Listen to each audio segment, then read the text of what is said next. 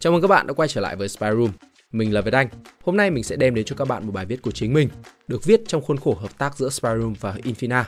Bài viết có tựa đề Làm thuê có giàu được không? Không để các bạn chờ lâu nữa, chúng ta cùng bắt đầu nhé.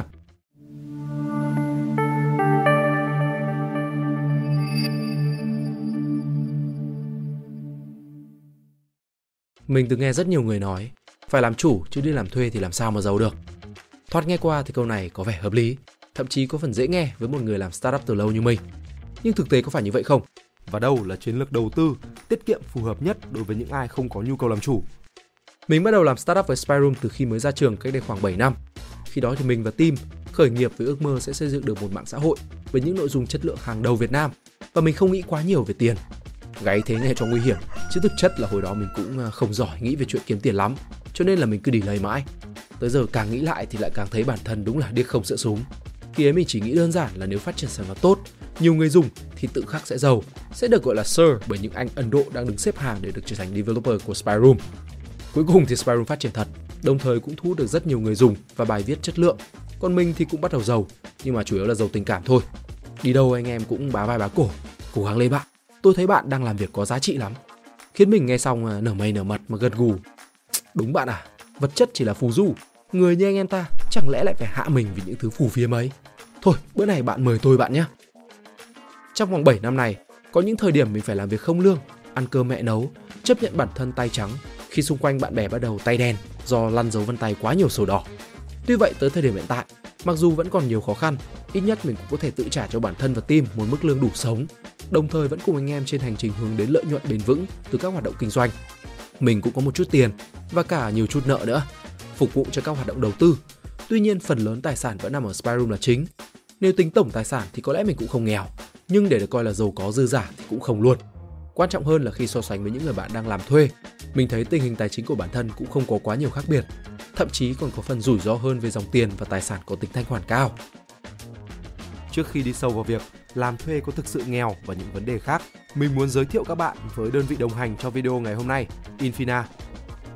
Infina là nền tảng tích lũy và đầu tư được tin dùng bởi một triệu người, với sứ mệnh giúp các nhà đầu tư mới tiếp cận trực tiếp tới các hình thức đầu tư chính thống với đầy đủ nền tảng kiến thức thông tin để người dùng tự tin đưa ra quyết định đầu tư.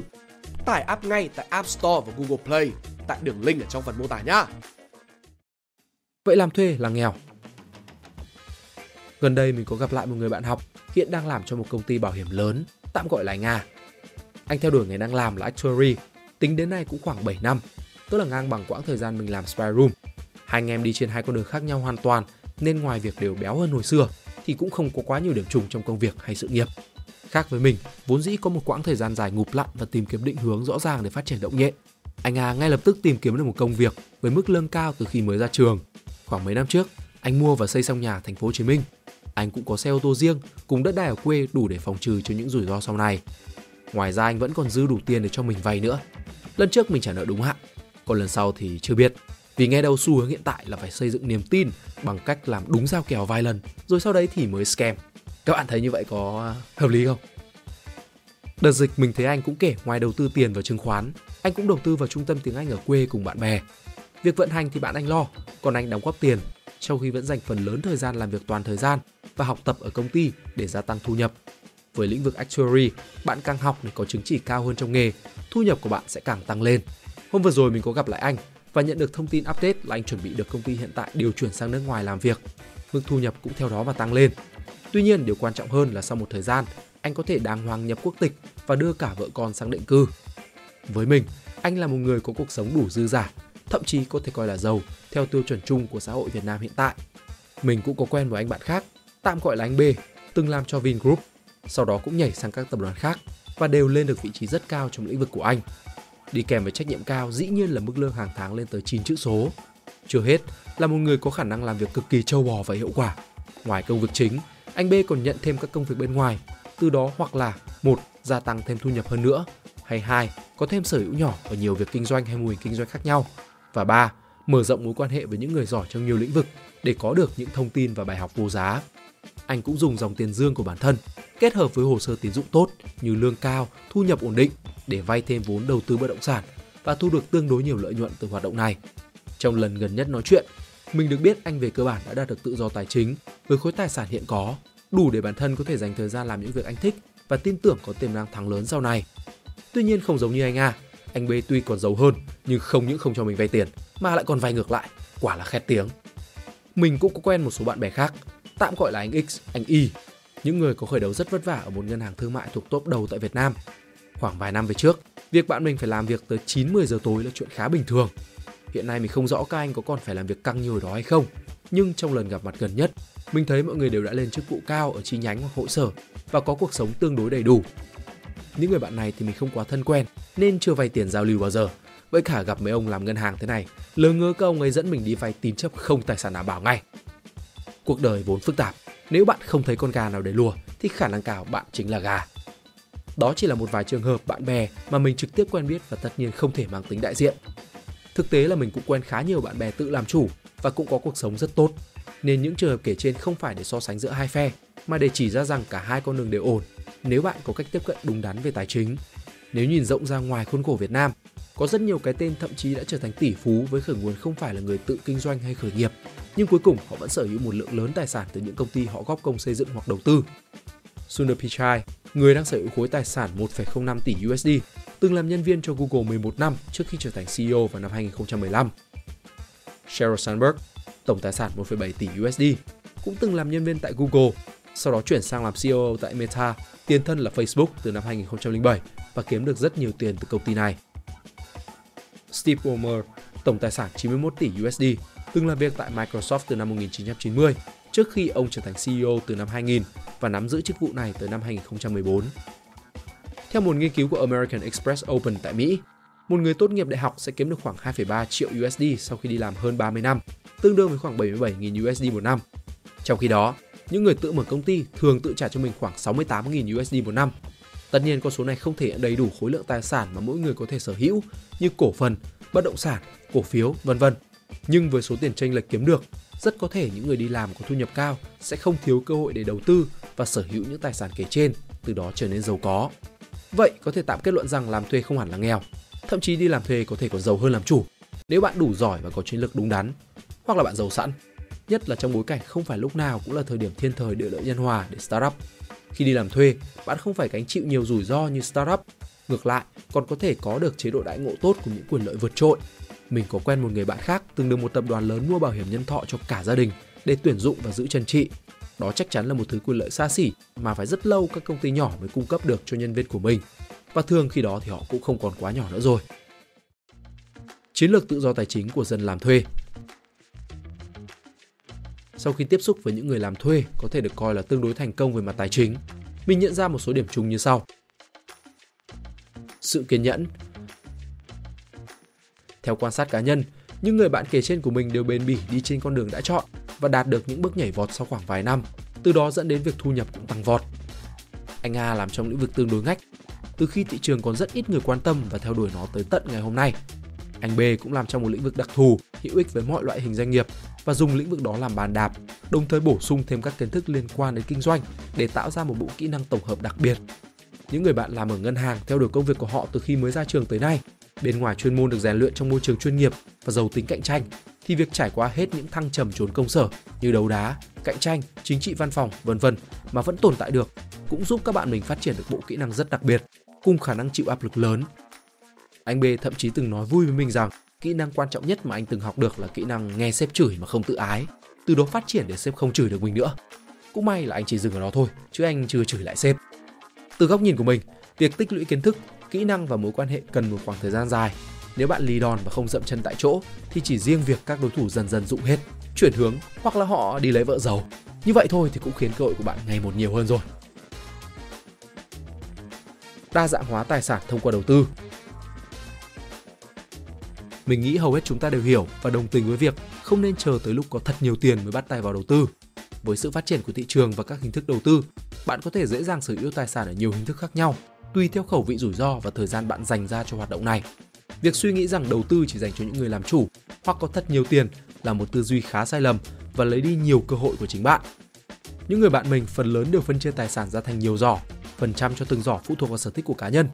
An toàn nhất thì mua chứng chỉ quỹ bớt an toàn hơn thì có cổ phiếu lớn, bớt an toàn hơn nữa thì có thể là cổ phiếu penny, crypto hay siêu kém an toàn thì có thể là Binance Futures 125x.